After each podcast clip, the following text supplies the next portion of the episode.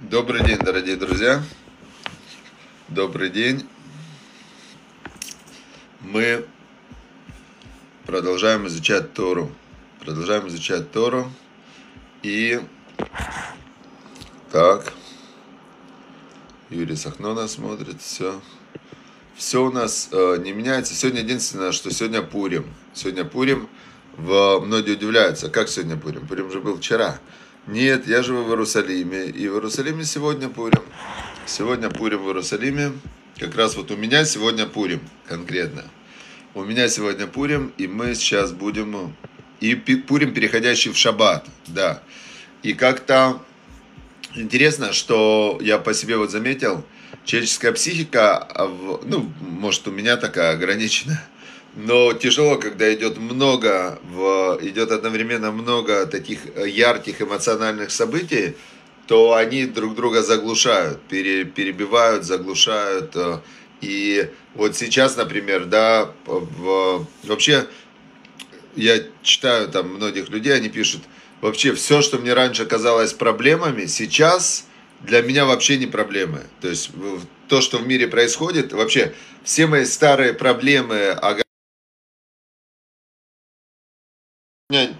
просто потерялись, и они могли бы быть мне сегодня большими радостями, да, большими радостями. То есть то, что вчера казалось печалью, сегодня может оказаться э, большой радостью. Представляете? Вот, ну, я приведу сейчас пример.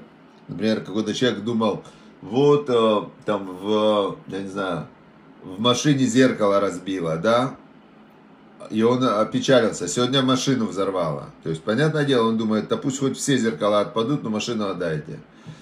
Э, или там э, с квартирой, да, то же самое. Человек раньше мог думать, вот, у меня квартира не очень там. Понятно, да? Э, в общем, вот такая, такая вот история, да? Хорошо, дорогие друзья, а мы, значит, что делаем? Все вокруг Призрачно все в этом мире бушующем, есть только миг, за него и держись. Есть только миг между прошлым и будущим, именно он занимается жизнь. Называется жизнь, да? Значит, э, книга, которую мы изучаем, называется «Обретение неба на земле». Вот сегодня, например, да, каждое слово Торы – это рассказ о вашей жизни во всех ее моментах. Сначала Ноху было указано войти в ковчег, затем выйти из него и вступить в новый мир – вам следует сделать то же самое, войти в свой ковчег, потом покинуть его и вступить в новый мир. Если ковчег настоящий, мир, в который вы вступите, будет уже не тем, который вы покинули.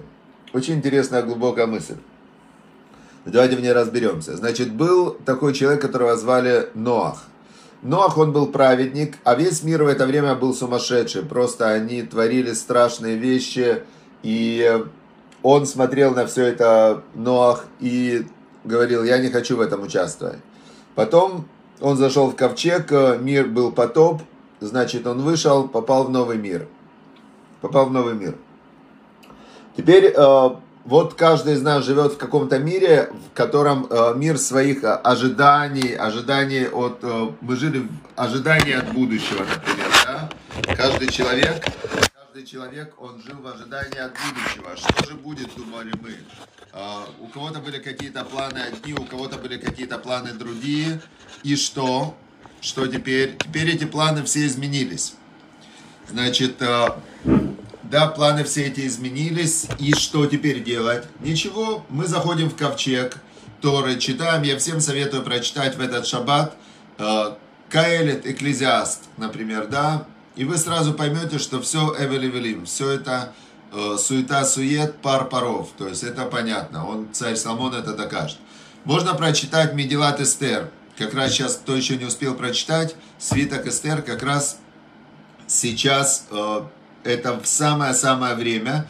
И мы видим, ничего не меняется. То, что сказал царь Соломон, то, что было, то и будет. И ничего нет нового под солнцем, не меняется. Начинается Медилат Эстер, что был захватчик, захватил он 127 э, стран, Сейчас такое тоже есть, э, все воюют.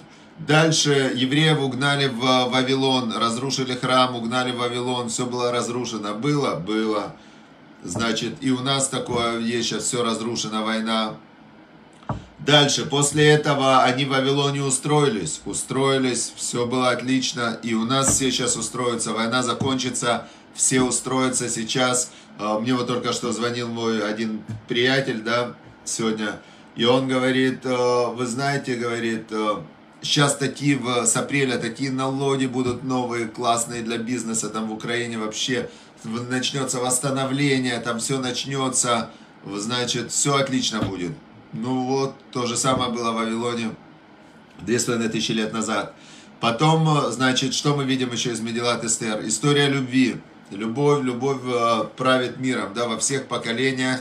Все, как э, говорят французы, шершеля фам. Шершеля фам, значит, э, ищите женщину. Везде, где есть какая-то проблема, значит, ищите женщину. Э, в сегодняшней ситуации я не знаю, где там женщина, где ее искать, и где тут замешана женщина в этой во всей ситуации. Вроде как не просвечивается, да, здесь никакая женщина, не знаю, где тут Шеля Фам. Мертель разве что обвинить во всем можно, да? Анжелу Мертель эту, да, которая, вот была бы Мертель, может быть, она бы остановила, а может и нет. В общем, не знаю, в Медилат Эстер там женщины играли огромную роль. Шалом from Пакистан, да, это удивительно, что нас э, смотрят из Пакистана. Вот, а, вот что я не ожидал, что Шалом из Пакистана прочитать. Все ожидал, а Шалом из Пакистана не ожидал. Тоже мы видим интересная вещь. Индия и Пакистан – это один и тот же народ, насколько я знаю. И живут они, э, живут они по разные стороны границы, в разной идеологии, с разной религией и э, такой в, э, очень полувоенно живут, но, но живут же, не воюют, э, как-то они живут, и индусы живут нормально, и пакистанцы живут как-то нормально. Все. Теперь дальше, что мы видим еще в Медилат Эстер? В Восстал мы видим, Восстал мы видим человек, который, он давал советы, да, этот Аман, он был советник такой, и это очень интересно. Он, вначале он дал совет убить Вашти, Э, убить жену э, царя. И он такую подвел под это теоретическую базу, что царь, он послушал, послушал его. И дальше, когда он его послушал, мы видим, э, мы видим вот такую интересную вещь, что царь, он же сам по себе ничего не видит. Он слушает советников. И, значит, этот Аман посоветовал царю Ахашверошу убить жену. Представляете? А почему он говорит, за что ее убить? Царь позвал ее, позвал ее, и она не пришла. Она не пришла. И сказал, вот как можно по-разному это объяснить? Ну, не пришла. Мог бы сказать этот советник. «А, ну, не пришла она, ну, царь, ну, голова у нее болела, ну, еще что-то. А он говорит, она не пришла, это значит, что она восстала на царя, это значит, что все остальные женщины, которые это увидят, они станут восставать на своих мужей, и, и значит, это царю будет плохо. Поэтому царь должен ее убить и издать приказ, что жены должны слушаться своих мужей. И тогда Аман, да, он говорит такой, типа он умный, он такой очень был, э, как будто бы умный. Но мы знаем, что он не был умным. Откуда мы знаем, что он не был умным, я вам чуть позже расскажу. Значит, он говорит такой прям совет, выстроил такую комбину, говорит, убей ее, убей ее, и тогда все мужья будут тебе благодарны, что ты э, им помог. Помог им э, над женами властвовать, типа порядок довести. Это царь Ахашвирош. Вот я когда читал Медилат Эстер, я каждый раз, когда ее читаю, я представляю царя Ахашвироша похожим на Ельцина. Был такой э, Ельцин, который такой он пьяный, оркестром дирижировал. Он такой в, ну, производил впечатление человека, которого, который вот он умел э, держать людей в подчинении, и все. Его только это, только это его и волновало. Так он, в принципе, не производил впечатления человека, который что-то кроме этого умеет. И вот Ахашвирош у меня такой вот, э, такой вот э, образ, да. В общем, Ахашвирош, он, он приказал, похож на Байдена, да, вот тоже прикольно. Байден, Вообще правитель, э, правитель это э, такой человек, его главная задача править. То есть вот он, он хочет править и управлять. Да, это, это очень удивительно, что правители, когда они долазят до, до власти, это же это годы занимает, 30 лет, они все время борются за власть. И вот, значит, э, Ахашвирош приказал убить Вашти, а потом он загрустил, потом он загрустил. И тут приходит опять этот советник Аман. Советники, они такие, знаете, а советники наоборот. Кто такие советники? Это такие хитрые комбинаторы, такие лисицы, которые из, всяких, из всех ситуаций они вылазят. И Аман говорит, ничего страшного, мы сейчас устроим, устроим мы сейчас конкурс красоты, и мы найдем царю, найдем царю новую жену. И он устраивает конкурс красоты, собирает девушек со всей Персидской империи, вот это вот 127 э, стран. И мне очень понравилось, как э, девушек год готовили, чтобы она заходила, чтобы она заходила к царю на ночь. Год ее готовили, там натирали, вытирали, массировали, там растирали, чтобы она была такая, как, как что, даже не знаю, как что за год, как можно женщину там подготовить. В общем, их готовили год. И каждую ночь заходила к нему новая женщина. Новая женщина, новая девушка, новая девушка, новая девушка. И, а, значит, вдруг он а, как раз а, схватили на улице Эстер. Эстер Адаса ее звали. И когда зашла она, он остановил конкурс красоты и в нее влюбился. Тоже это удивительная вещь. Как можно, вот представьте конвейер, да, каждый день к нему заходит новая девушка. Конкурс красоты, вот сейчас был, э, ну вот представьте, любой конкурс красоты, они все, они все такие, ну реально как бы по эталону идут, да, какому-то эталону. И вот такие, и вдруг он в одну влюбляется. Он говорит, все, вот, вот ее я люблю, она будет, она будет э, царицей. На нее дает корону, и Эстер становится царицей. Теперь становится это она царицей, и он ждет, что, что будет делать царица. Что будет делать царица? Она будет что-то для себя просить. Все люди, все люди что-то для себя просят. Всем людям что-то надо. Все люди, человек это, а, это тот, кому не хватает. Представьте, вот возьмите себе, можете это описание записать. Человек это тот, кому всегда не хватает. Бог создал человека с ощущением собственного неполноценности и несовершенства.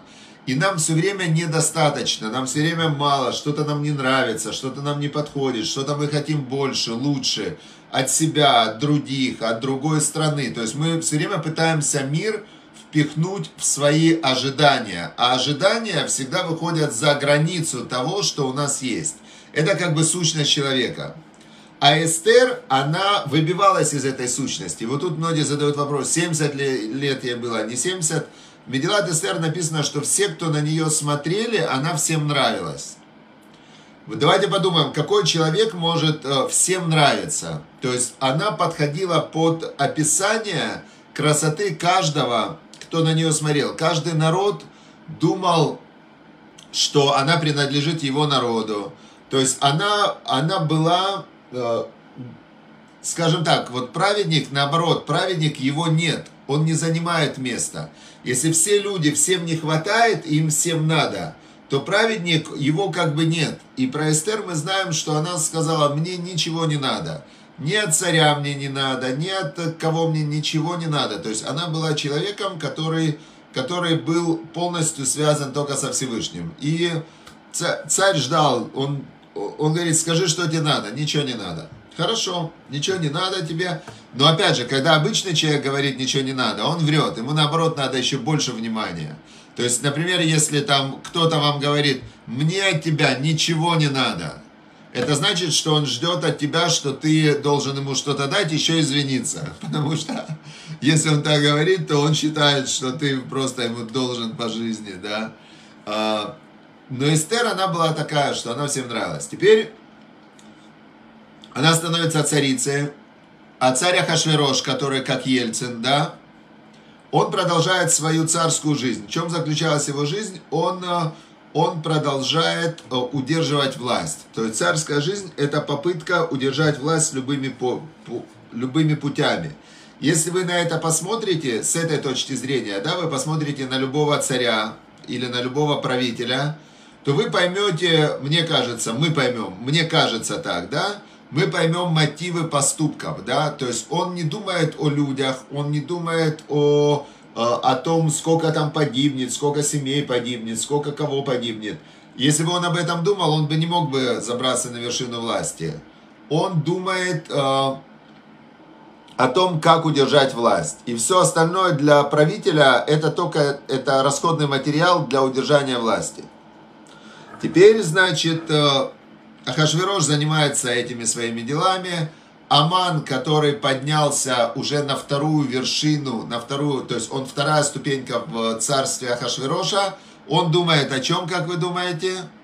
А он думает о первой ступеньке.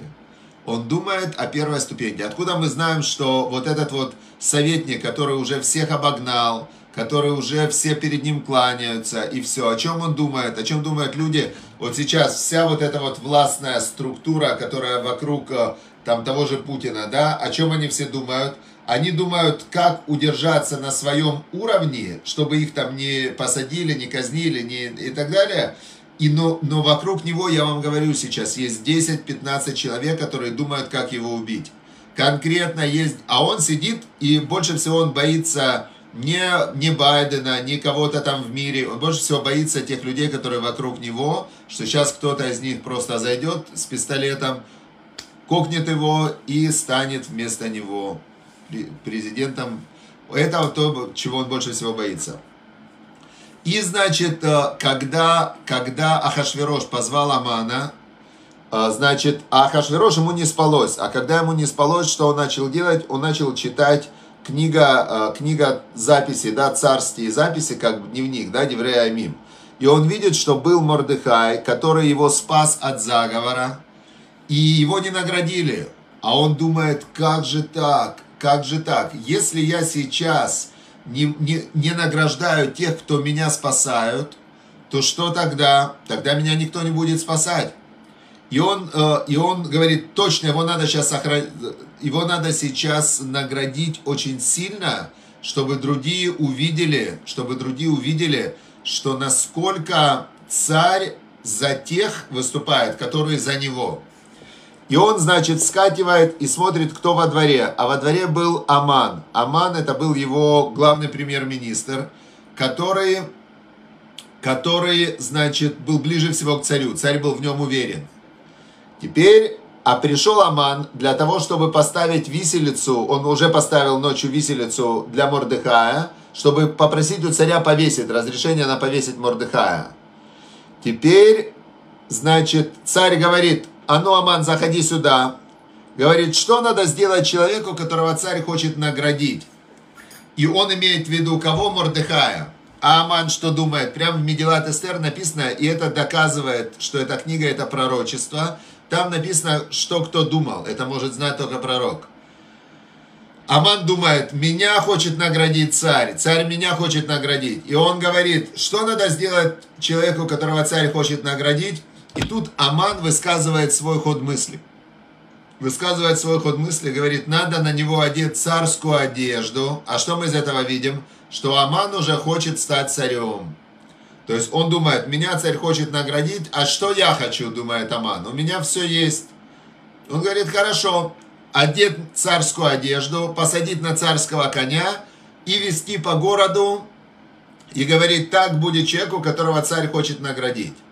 А царь в это время что думает? Он думает, какая хорошая идея, я сейчас вот этого Мордыхая, который очень скромный, очень такой тихий человек, я его сейчас посажу на коня, и пускай объявляют, что тот человек, который спас царя, вот царь как его любит, и по всему городу объявляют. То есть он сделал такое, как э, пример для других, что если вы узнаете про заговор против царя, то, то вас также наградят. И, значит, Мордыхая везет Аман на, на коне по городу, и прославляет его. И приходит он домой и говорит, что творится. Я пришел просить, чтобы убили Мордыхая, разрешение на его повесить, а теперь я его возил по городу. Возил я его по городу и кричал, что так будет э, для того человека, которого царь хочет наградить. И сказала ему Зереш и что? Сказала ему жена его Зереш. И сказали все его друзья там мудрецы.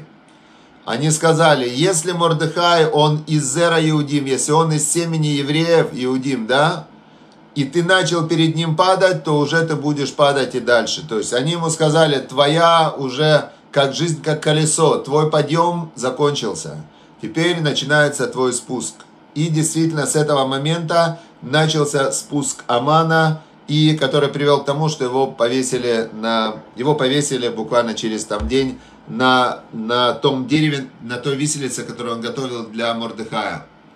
И здесь мы видим то же самое, что Зеленский еврей, министр обороны Украины еврей. И если уже Путин начал падать, мне кажется, что уже начал падать он конкретно. И чтобы, чтобы он быстрее упал, чтобы закончилась эта глупо, вообще ужасная, бессмысленная эта война, чтобы она закончилась в ближайшие же дни. И чтобы все опять вернулось на хорошие-хорошие. Интересно, что нацистских преступников, вы можете посмотреть прямо в Википедии, 10 нацистских преступников казнили как раз э, в это же самое время. И интересно, что в Мегилат Эстер написано, что казнили 10, повесили 10 сыновей Амана. И в их именах Мегилат Эстер свиток написан он э, на, ну, на святом языке, такой специальный шрифт, и там есть правила написания.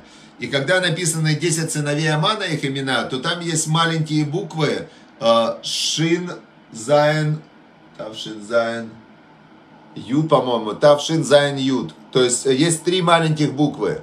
И вот эти три маленьких буквы это 1948 год, когда повесили нацистских преступников в Нюрнбергский процесс.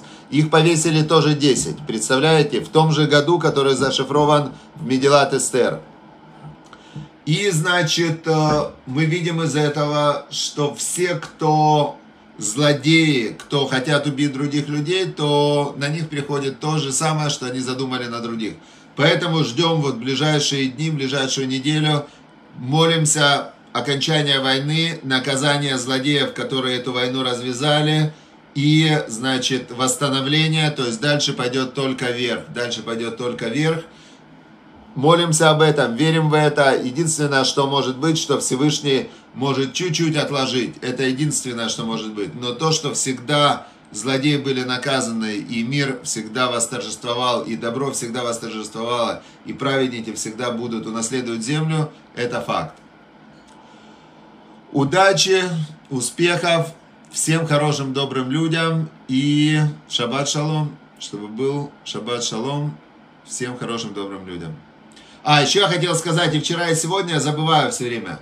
Значит, в Пурим у нас есть четыре заповеди. Четыре заповеди. И эти заповеди, они э, очень, очень примечательные. Мы можем их использовать хоть каждый день. Это очень важные вещи.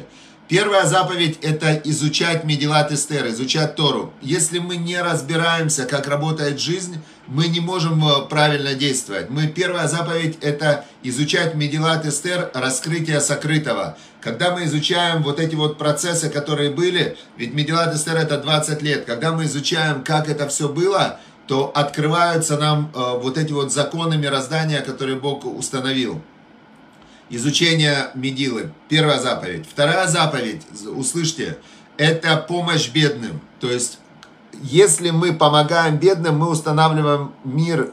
То есть, получается так, у него есть недостаток, ты можешь его восполнить. У тебя есть недостаток, Всевышний его восполнит. То есть, когда мы помогаем людям нуждающимся, мы в этот момент э, делаем важнейшую вещь. Заповедь Сдака – это важнейшая заповедь. Помочь кому-то именно обездоленным, бедным, тем, у кого нет, и с хорошим лицом или через кого-то передать. Это вторая заповедь Пурима.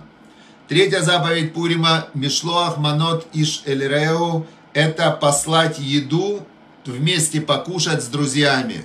Сесть, э, значит, вот кому-то из друзей послать э, два вида еды каких-то, булочку там и яблочко и так далее. В общем, э, посылают еду друг другу. И четвертая заповедь – это пир.